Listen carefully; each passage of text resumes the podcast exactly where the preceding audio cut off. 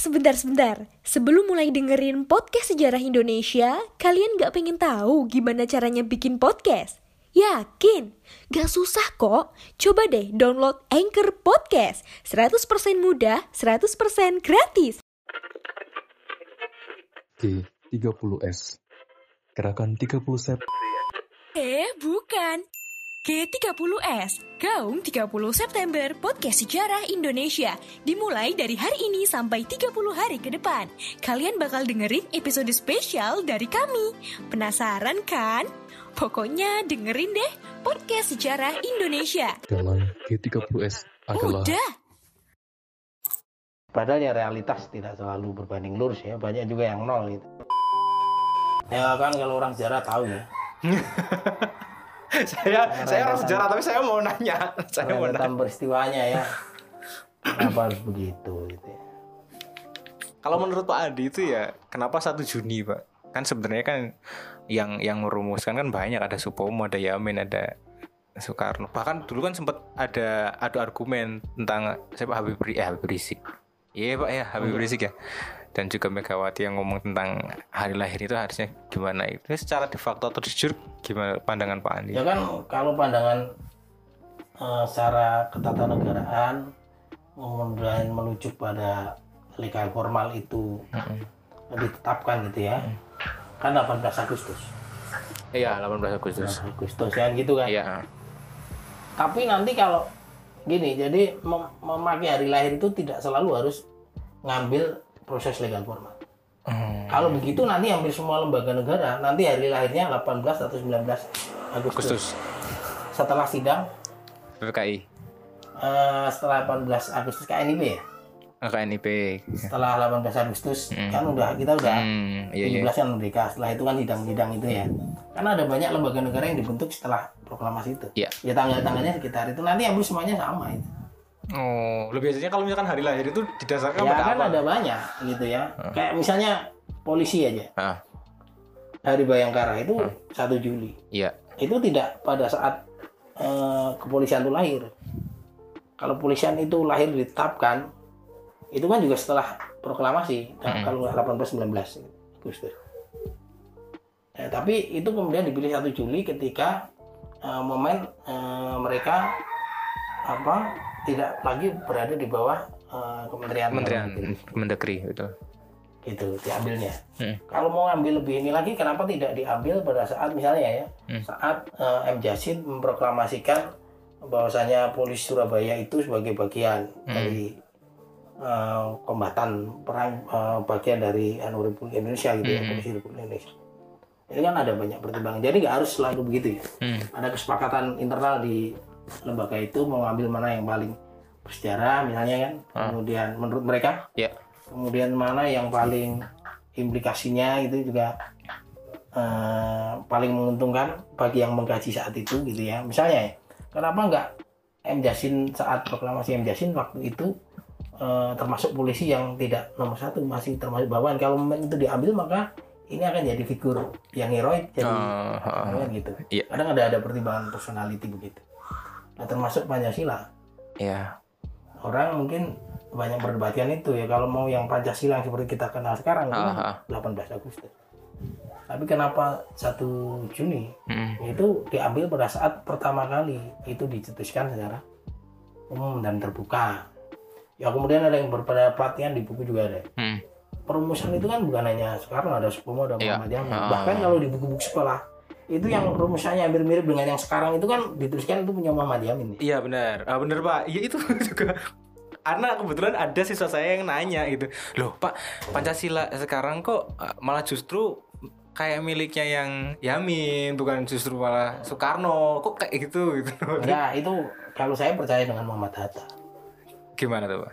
Nanti dibaca ulang ya. Heeh. Jadi Muhammad Hatta itu eh, tokoh yang dekat dengan Soekarno waktu itu heeh.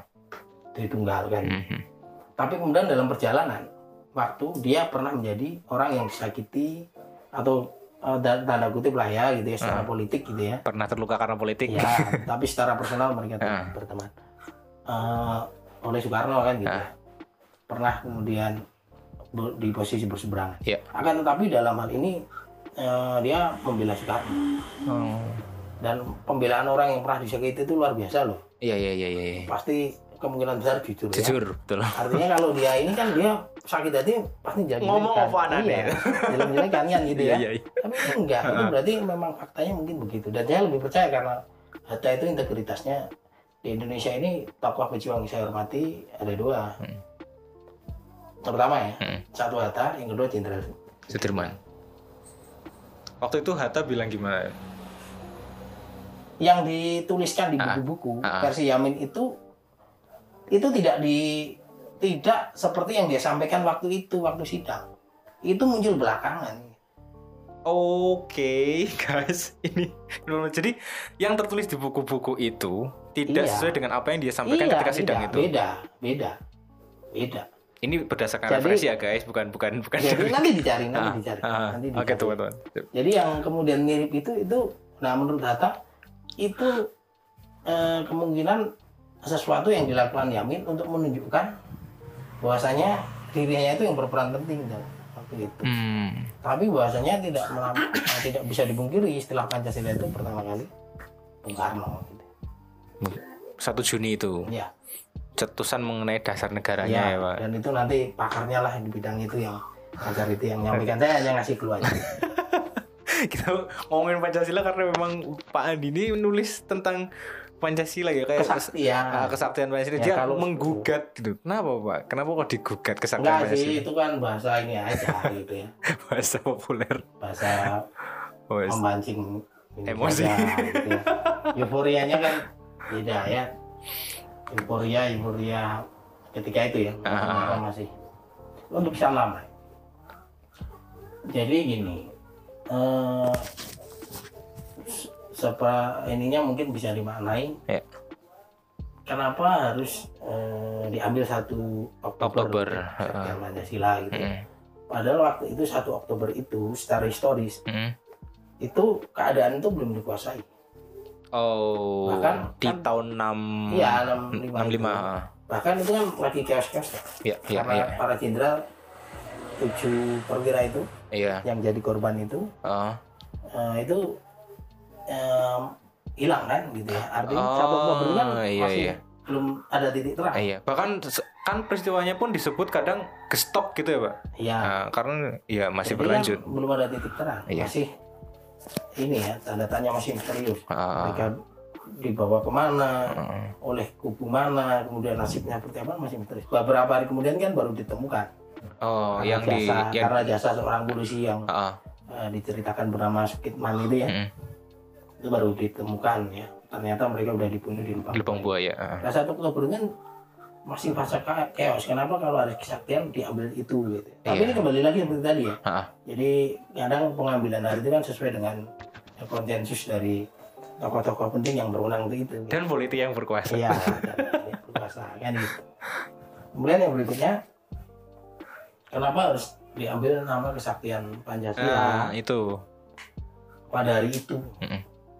Itu tadi soal tanggal ya, Ah, menurut saya juga kurang sinkron. Karena kalau mau ambil kesaktian Pancasila kan semestinya kan ketika situasi sudah dikuasai gitu ya, mm, sudah dikendalikan. Kemudian yang berikutnya, kenapa harus eh, dinamai itu gitu ya? kesaktian kita. apakah waktu itu memang ada jelas-jelas gerakan itu menumbangkan atau menggulingkan Pancasila? Melemahkan juga gitu, Pak. Apakah waktu itu memang begitu Ah, tujuannya? Kemudian apakah yang menggulingkan itu memang betul-betul untuk menjaga Pancasila? Oke. ah. Yang yang kemudian menangani aksi atau menumpas aksi itu Mm, bukan karena motif yang lain, bukan karena intrik politik, Iya, iya. karena eh, secara akademis kan ketika gerakan itu terjadi kemudian mereka menguasai RRI kan siarannya tidak ada Oh iya. siaran mengganti dasar negara Iya, betul. Bahkan mengabarkan keadaan Presiden Soekarno Mm, dan menyebut mereka sebagai dengan revolusi kan gitu. Hmm, iya, iya. nah kemudian tidak ada kata-kata itu. Lah kemudian eh, kenapa kemudian ini ditafsirkan? Waktu itu gerakan itu sebagai menggulingkan Pancasila. Bahwasanya komunisme secara internasional ingin menguasai bahwasanya kemudian secara inter apa di eh, di perjalanannya gitu kan Partai Komunis Indonesia itu beberapa kali mengadakan pemberontakan gitu ya oke Mm-mm, Iya, benar. oke gitu ya Karena itu fakta ya, Pak. Emang Itu terjadi fakta, itu sejarah fakta, ya. gitu ya tapi apakah yang terjadi satu Oktober itu dalam rangka itu ataukah intrik politik untuk Hmm. me- apa, menyingkirkan beberapa lawan politik saja itu yang Iya, uh, karena kan memang di tulisannya Pak Andi pun nulis bahwa sebenarnya chaosnya itu dimulai di tahun 55. Iya kan benar sudah sejak lama Udah sejak lama gitu kan. Salah satunya adalah intrik tentang Soekarno, TNI dan juga PKI itu udah dari tahun Ya, itu kan 55. tulisan dari anu ya Herbert ya Nah, itu dari tahun itu yang emang bener-bener akhirnya kemudian muncul demokrasi terpimpin Pak Nasution ketika itu kan me- me- juga ngasih ide ke Pak Karno Iya. kan Pak waktu itu apa dimulai dari itu juga ya? ya kan itu panjang ya. Hmm. ini kalau bicarakan ini kita harus kasih eh, disclaimer dulu ah, ah. biar nanti nggak salah tafsir satu Iya. ini harus diingat ya mau bicarakan ini konteksnya akademik Oke. bukan soal hukum dan politik Ya. kita bicara hari. Hmm. yang kedua soal hukum dan politik kita harus taat pada aturan yang berlaku di negara ini saat ini Ya. bahwasanya komunisme itu dilarang masih ada tapnya Iya, ah. itu ada produk hukumnya tap MPRS nomor 65. nomor 6. 25 tahun tahun. 6. 666. itu harus kita bantu Ah, gitu oke. ya Itu deh. yang ketiga kita juga harus mengadakan disclaimer bahwasanya Partai Komunis Indonesia itu beberapa tahun sebelumnya memang eh, rentetan ya Melakukan 48 dan sudah pernah melakukan eh, apa gerakan ya eh, yang kemudian disebut sebagai gerakan pemberontakan Hmm. Kemudian juga beberapa tahun kemudian ada beberapa aksi ya Hmm. aksi-aksi sepihak, aksi-aksi pembantaian yang itu juga eh, kejam dan luar biasa ya. Seperti di Madiun, ada juga di Tanjung Merawa yang disokong oleh mereka gitu. Ya. Itu juga sesuatu yang kecil. Itu ya. Kemudian disclaimer juga ya, bahwasanya eh, ada korban pada tang- peristiwa ke-30 S 11 Iya. Oktober ya Hah. Para perwira itu yang Hmm. kita juga harus eh, hormati dan hargai mereka-mereka yang gugur itu gitu ya. Hmm. Eh, itu ya jadi ini disclaimer, Disclaimer membicarakan ini bukan berarti kemudian ingin bertentangan dengan itu semuanya Ya, jadi teman-teman gini, ketika kita berbicara tentang ini adalah kenapa harus kita kasih disclaimer karena sekali lagi adalah kita emang harus ngomong berdasarkan fakta yang ada, terus kemudian berdasarkan akademis bukan dalam artian kayak mendukung kubu A atau kubu B Ya, dan yang lainnya. ya. Karena kita ini ya ngobrol juga berdasarkan dari sisi akademisnya untuk untuk pengetahuan bukan untuk menumbuhkan dendam itu lagi gitu. Seperti itu.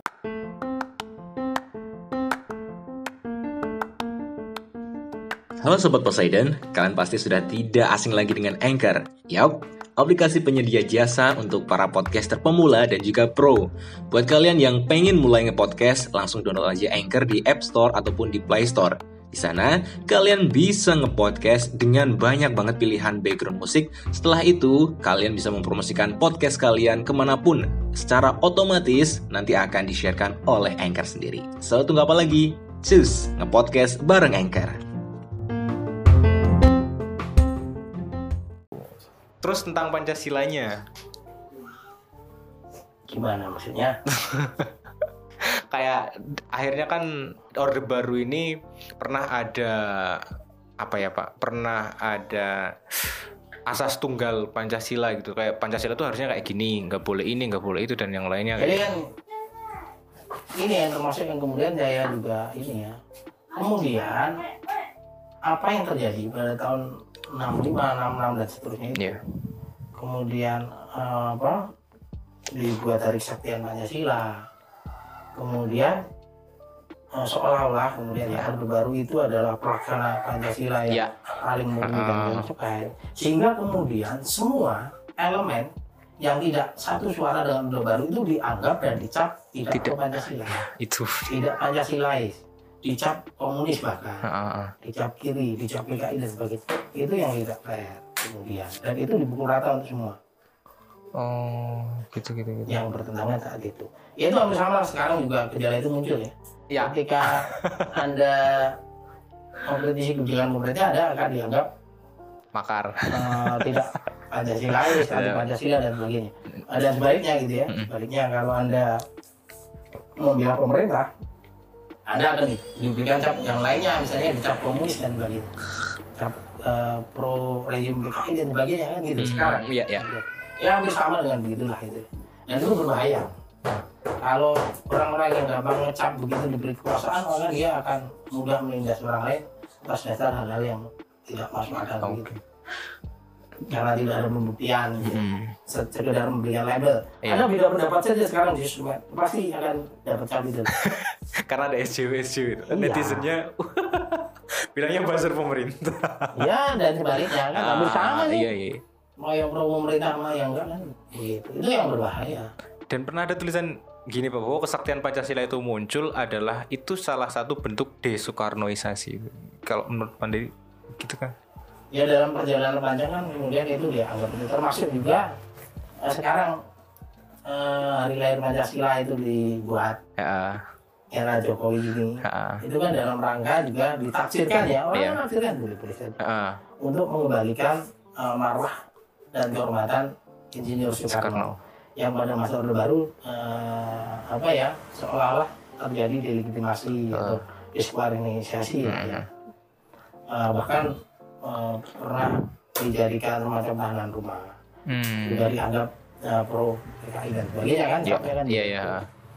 Nah, itu juga kemudian anggapan seperti itu juga mungkin saat Orde Baru berlakukan Soekarno kan. Nah, Iya. kemudian ini yang coba setelah reformasi itu di, eh, dikaji kembali ya, dikritisi kembali secara akademik, kemudian muncul produk-produk hukum dan politik. Salah satunya adalah hari lahir Pancasila.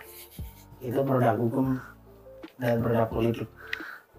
Iya sih ya. Makanya yang tidak yang ini dalam tanda kutip eh, apa, tidak setuju itu kan akan menggugat itu dan pengennya 18 Agustus. Ya, eh, ada yang bilang 18 Agustus karena memang secara de jure Yes, 18 dong gitu kan. ada faktor di jure. Iya. Pengennya itu karena konsen apa konsensus yang utuh seperti yang kita kenal sekarang tuh Ah, ah. disebutkan itu kalau satu Julian belum seperti sekarang. Ah, oke oke oke. Terus geser nih.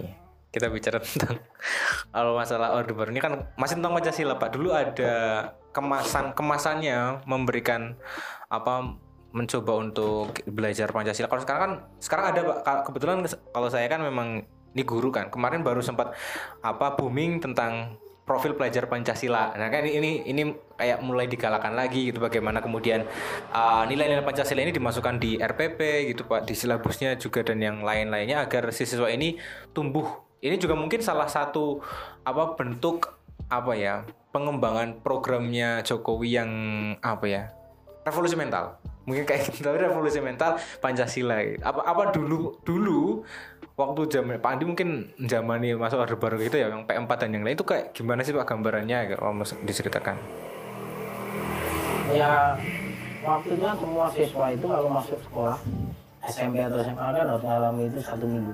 satu minggu Yes, pengantaran P4 itu programnya hampir kurang lebih itu. Kalau hampir inilah kalau kemudian disebut MOS. ah, ah. MOS itu kalau dulu waktu era Orde Baru itu masa-masa SMP SMA itu itu disebut masa-masa pengantaran.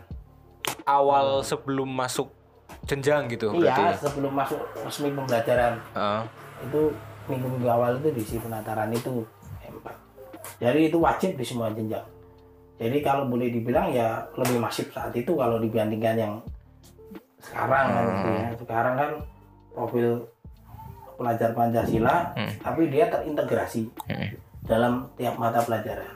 Kalau waktu itu selain terintegrasi ya karena apa semua mata pelajaran waktu itu meskipun eh, tidak seperti sekarang tertulis iya di semua iya. ini tapi waktu itu pencekokan itu pasti ada di semua mata pelajaran tapi waktu itu ada hari-hari khusus gitu yang Gimana, kemudian disebut ya itu masa-masa penataran itu yang sekarang tidak ada gitu. oh oke berarti satu minggu full dapat ya pembelajaran kurang gitu begitu Satu minggu. Kayak sekarang mungkin ada gitu bela negara itu yang tapi kan belum wajib semua oh iya iya iya kalau sekarang kalau dulu kan kamu masuk SMP ya ngalami masuk SMA ya ngalami Masa itu dapat materi aja apa praktek-praktek gitu? materi Materi. nanti masih di pelajaran itu masih dicekoki dengan beberapa itu ya Heeh. artinya beberapa doktrin yang disampaikan oleh guru Mhm.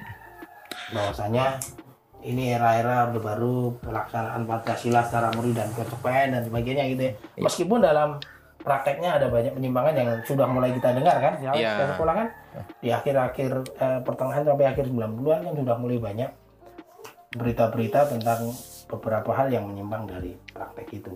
Dan itu menjadi salah satu juga kenapa tahun 99 98 99 mulai goyah pemerintahan. 97 98. Ah 97 Kalau 98. 99 kan sudah jatuh. Ah, 99 oh ya 99 ya udah udah Habibie ya Pak ya. Oke. Eh, geser ke sekarang coba kita tarik ke masa sekarang. Tadi Pak Andi sempat ngobrolin bahwa ya pemerintahan sekarang itu ya apa ya kemasannya modern, demokrasinya tinggi. Tapi kok hampir mirip rasa-rasanya tuh kayak ya mungkin aroma aromanya aroma tentang orde barunya kok muncul lagi misalnya kayak kita diberi kebebasan untuk berdemokrasi ngomong apa pun gitu kan ternyata ada undang-undang ITE yang di- dikatakan sebagai ya kalau Pandi gimana sih Pak ngelihat undang-undang ITE gitu? Enggak sih. biasa aja Saya nyatanya hari ini lihat banyak orang caci maki itu. Banyak orang apa nuduh orang lain tanpa fakta itu. Mm. Dan mereka masih bebas berkeliaran sampai hari ini. Apa, apakah itu sesuatu yang harus kita biarkan ya? Yang Sa- menurut- saya kok setuju ya. Setuju. Orang itu bebas berpendapat dan itu salurannya ada loh sekarang. Hmm. Ada di Twitter, ada di IG, ada di Facebook, ada di WA. Anda boleh berpendapat, ada boleh tidak pro dengan kebijakan siapa pun gitu ya. Dan masih pada hidup sampai sekarang, Emang kalau dulu nggak hidup masih ya? pada sehat sampai sekarang, masih pada bebas bersuara sampai sekarang, tidak ditahan sampai sekarang. Kalaupun ada yang ditahan dan dilaporkan, pasti ada dasarnya. Iya iya iya. Salah satunya adalah yang menuduh orang tanpa bukti atau fitnah. Yang mencaci maki orang, yang bermuatan sara atau menghina. Eh, apa? Sesuatu yang ber, bernuansa sara gitu ya. Kalau saya setuju kok orang kayak misalnya ya sekarang yang lagi tren Ah Haris Asyar, iya iya iya bener. Haris Asyar. Hmm. Kemudian ICW versus Muldoko. Yap. Saya setuju bawa ke pengadilan. Kenapa? Kalau dua-duanya merasa benar, ya pengadilan yang memutuskan. Nanti terserah kalau kemudian pengadilan menyatakan bahwasanya ternyata yang menyatakan bahwasanya Muldoko itu bermain dalam proyek opak Iya, Ivermectin itu iya. benar gitu ya. Oh berarti akan terbukti Muldoko yang bersalah Heeh. dan terbukti bahwasanya dia termasuk saat ini kan dia termasuk dalam lingkaran pemerintahan yang alergi terhadap kritik gitu ya dan juga yang terhadap terhadap uh, Luhut Binsar ya Hmm. akan tetapi kalau sebaliknya itu kan berarti juga harus mawas diri orang nggak bisa dong mentang-mentang misalnya di pemerintahan kita boleh seenak udah nyaci maki Heeh. kemudian uh, membuat suatu statement pada publik yang tidak ada bukti kan gitu. Nah, udah dikasih kesempatan masih satu bulan kan Iya iya. untuk membuktikan dan sebagainya kan. Ya ketika ini nggak dipenuhi ya udah hak kedua-duanya untuk uh, bertarung di di Pengadilan. hukum, gitu. Kecuali setelah itu anda hilang. Kecuali setelah itu anda diculik. Kecuali setelah itu anda ditangkap langsung tanpa diadili.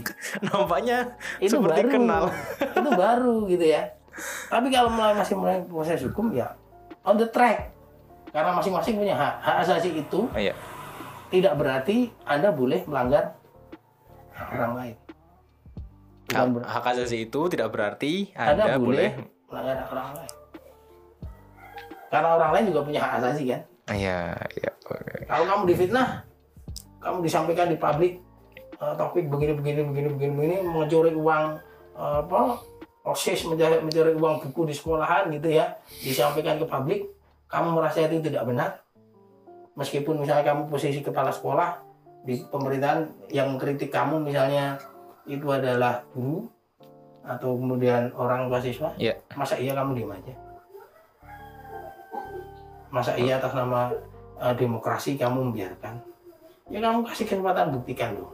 Kalau Oh. kamu nggak ada bukti ya sudah minta maaf. Kalau kamu nggak mau minta maaf ya sudah kita bertarung di pengadilan. Tapi kan kebanyakan ya misalkan saya dilaporkan kayak gitu kan, terus kemudian gak terbukti, kebanyakan malah justru saya yang ngelaporin balik kayak gitu loh pak kayak Ya, sekarang ini. kalau nggak terbukti hakmu juga untuk melaporkan balik. Oh gitu. Karena kamu merasa kemudian dirugikan kan? Ah. sudah dicemarkan nama baik dianggap memfitnah kan gitu ah serba susah juga. Kalau saya yang melaporkan balik terus nanti dianggapnya kayak wah yang punya jabatan semena-mena. Enggak kan gitu. Ini kan kasus kasusnya gitu. Ah. yang dilaporkan itu kan aktivis Iya. yang mengkritisi pemerintahan. Ah. Namun gitu ya dianggap tidak berdasarkan data. Ya. Dianggap dengan fitnah. Kemudian yang dikritik itu memberi waktu Mm-mm. untuk memberikan pembuktian. Ya. Jika tidak silakan minta maaf. Jika tidak mau mari kita bertarung di pengadilan. Kan gitu Hmm. kan? Karena anda sudah dianggap memfitnah ketika kemudian di pengadilan anda menang anda juga berhak kemudian menuntut balik. Ganti rugi karena anda sudah dicemarkan nama baik dianggap sebagai pemfitnah kan? Ya oke, tapi emang ya agak sulit juga sih karena emang kalau ranahnya udah kayak pemerintah melawan aktivis ataupun masyarakat biasa, kadang ya tadi di Instagram, di Twitter dan yang lainnya kayak seakan-akan, wow, ya kan begitu. Tapi saya bahwasanya kebebasan itu tidak absolut. Ya ya ya, ya. jangan atas nama kebebasan anda bisa dengan mudah mencaci maki orang Nah, meskipun dia di pemerintahan. Oke, anda boleh mengkritisi Pak Ganjar Pranowo tapi jangan mengatakan Pak Ganjar Pranowo misalnya GPLK itu kan menghina. Jangan pula anda mengatakan Pak Ganjar Pranowo itu koruptor korupsi berdana ini ini ini tapi anda nggak punya bukti kan nggak boleh oke. itu kan beda kritik dengan fitnah kan. Kalau kritik emang harus berdasarkan data dong. ya dan Fitnah dan ngata-ngatain. iya Ya, saya, saya, saya, saya ini artinya ya masa iya begitu harus dibiarkan kalau menurut Pak Pak Andi kayak sekarang kan, kalau dulu mungkin zaman Kini what if ya Pak? Kalau pas zaman Orde Baru udah ada sosial media, kira-kira gimana Pak? Apakah tetap ada undang-undang ITE dulu? atau- Ini kita bermain logika aja. Loh, gini ya TV waktu itu kan awal-awal Orde Baru Nah, itu nomor ya. satu Mm. bahkan ketika Orde Baru awal muncul itu kan dikontrol, disensor semua Semuanya TV tentang pembangunan dan waktu itu koran kan yang hanya boleh terbit pasca 65 persis itu kan hanya beberapa Iya, iya. yang angkatan bersenjata yang Iya, ha. yang lainnya nggak boleh terbit setelah itu ada TV ada apa eh, perkembangannya ya kemudian Hmm. radio TV itu kan ada dikontrol oleh departemen penerangan, Penerangan ya. ya. ada lembaga sensor dan sebagainya Lembaga sensor itu hasil dari ada ada lembaga sensor dan sebagainya kontennya kalau anda kan konten TV dan berita itu waktu itu kan hampir semuanya positif Iya, tonnya, iya. gitu ya. Ya, saya nggak tahu kalau kemudian eh, ada era seperti sekarang, apakah departemen penerangan ini akan nyensor atau enggak, ya nggak tahu juga. Siapa tahu kemudian kayak di Korea Utara, sosmed sudah merajalela di sana tetap tidak Oh iya seperti lazimnya negara yang lain kan ya. Bahkan nonton Korea. Tapi memang di akhir-akhir mau Orde Baru berakhir itu kan ada banyak TV swasta muncul ya Iya, ah, betul. mulai ada keterbukaan, ada banyak alternatif berita, sehingga kemudian koran apa koran juga kemudian mulai banyak terbuka dan kemudian orde baru kena tulahnya. Seandainya TV tetap TVRI, Iya. kemudian departemen penerangan tetap eh, kiat sensor, Iya betul. betul. dan kencang barangkali berita miring tentang pemerintah tidak banyak dan reformasi belum tentu terjadi. Karena orang tidak tahu ada penyelewengan. Ya itu berarti karena kuatnya Iya media. lah, kontrol media itu penting. Anda punya media, Anda berkuasa. Kontrol media itu penting. Makanya sekarang era sosmed itu kita harus bersyukur. Ah, Karena kita punya media alternatif. sebagai pengontrol mas Yes. anu, pemerintahan. Misalnya ya, ada peristiwa apa? Koran, misalnya ada ledakan bom di mana itu ya. Koran bisa memberitakan, gitu ya. Nanti beberapa jam kemudian. Tapi orang setempat bisa saja saat itu sudah memberitakan. Hmm, ya ya ya. ya. lengkap leng- lengkap dengan siapa pelaku dan sebagainya gitu ya kemudian ini di- ditengarai orang KTP-nya sini nanti tetangganya KTP itu sudah memberikan konfirmasi betul ini di sini anaknya ini rumahnya ini gitu itu lebih cepat dari korannya kan Iya, ah. ini keluarganya seperti ini sama tetangga saudara dan sebagainya dia eh, orangnya tertutup ya iyalah tertutup teroris misalnya terbuka ngaku ngaku aku teroris nih aku nggak mungkin Enggak mungkin kan rata-rata gitu ya Iya, iya, Nah, teroris kan bilang ini orangnya tertutup ini dan sebagainya gitu ya Iya, Iya, iya, iya, iya. mau buka-bukaan, saya teroris, saya lagi ngerakit bom nih, ayo sini. Aduh. Ya. Ngomong. Ini kalau ngomong sama Pak Adi gak agak selesai selesai ya. Jadi itu karena memang sekarang kan lagi zamannya media banget sih Pak. Pak Adi sekarang juga dosen media ya Pak? Enggak, karena kebanyakan penelitiannya tentang media-media juga masalah. sumber dan media. Oh sumber dan media. Dan itu tidak harus IT, media pelajarannya tidak harus yang canggih-canggih gitu. Mungkin berniat punya media massa gitu. Saya cukup punya usaha yang bisa menghidupi saya dan menghidupi para mahasiswa yang berjuang untuk menghidupi dirinya sendiri sampai lulus. Dan nanti berganti ke generasi adiknya begitu seterusnya. Oh, Sudah bersyukur alhamdulillah. berarti mimpinya punya usaha yang stabil Pak Adi. Dan nanti mahasiswa saya itu Nah, yang ikut saya kemudian beberapa tahun kemudian mereka udah sukses dan kaya bisa ngece aku Pak Andi sih ngono-ngono aku di Alphard itu udah kebahagiaan. karena memang guru terbaik adalah ketika siswanya jadi yang lebih Iya. baik dari gurunya. saya nggak apa-apa Hah. saya lebih bahagia di EC Heeh. oleh orang yang saya kenal Mm-mm. karena mereka berhasil gitu ya daripada daripada saya ditangisi oleh mereka minta bantuan karena kekurangannya dihina-hina saya cukup ini kan Ah. cukup menebalkan telinga saja tapi kalau mereka mereka susah itu bingung. Mau bantu Dewi belum tentu mampu. Nggak bantu kok emel nangis kan gitu. Ya mendingan dihina tapi kamu sukses lah. Tak doakan kamu semua itu lebih sukses dari saya gitu. Amin. Saya bukan karena saya baik enggak. Bukan saya tulis enggak. Itu akan bagus dan kamu nanti di masa depan tidak merepotkan saya syukur-syukur kalau sukses tidak membantu saya kalau saya butuh. Oh. Tapi saya berdoa diri saya sendiri mudah-mudahan saya tidak perlu merepotkan orang lain. Tapi tapi bener sih tuan dulu dulu. Sedikit cerita.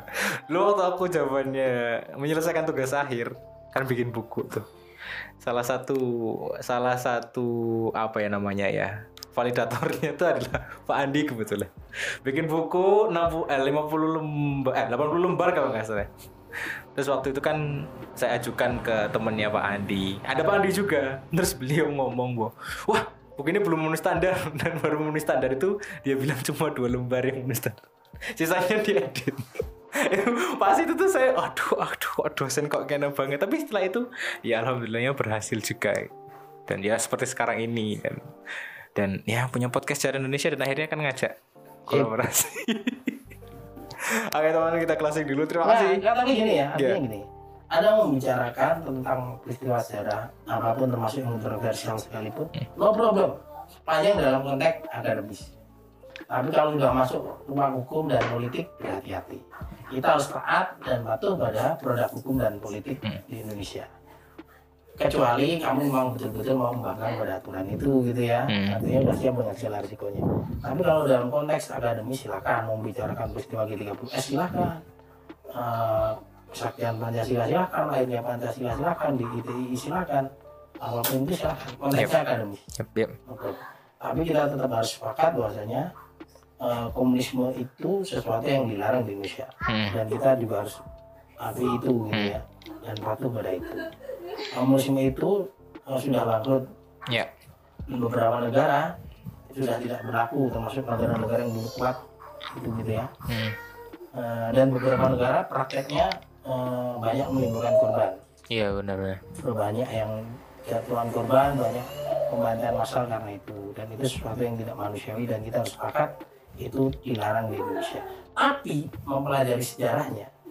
Boleh dong. Itu boleh menguak eh, secara akademis sisi-sisi yang barangkali belum tentu satu nafas dengan eh, pihak lain ataupun versi misalnya resmi dari pemerintah versi buku-buku pelajaran itu boleh saja sepanjang dalam konteks akademik. Hmm, oke.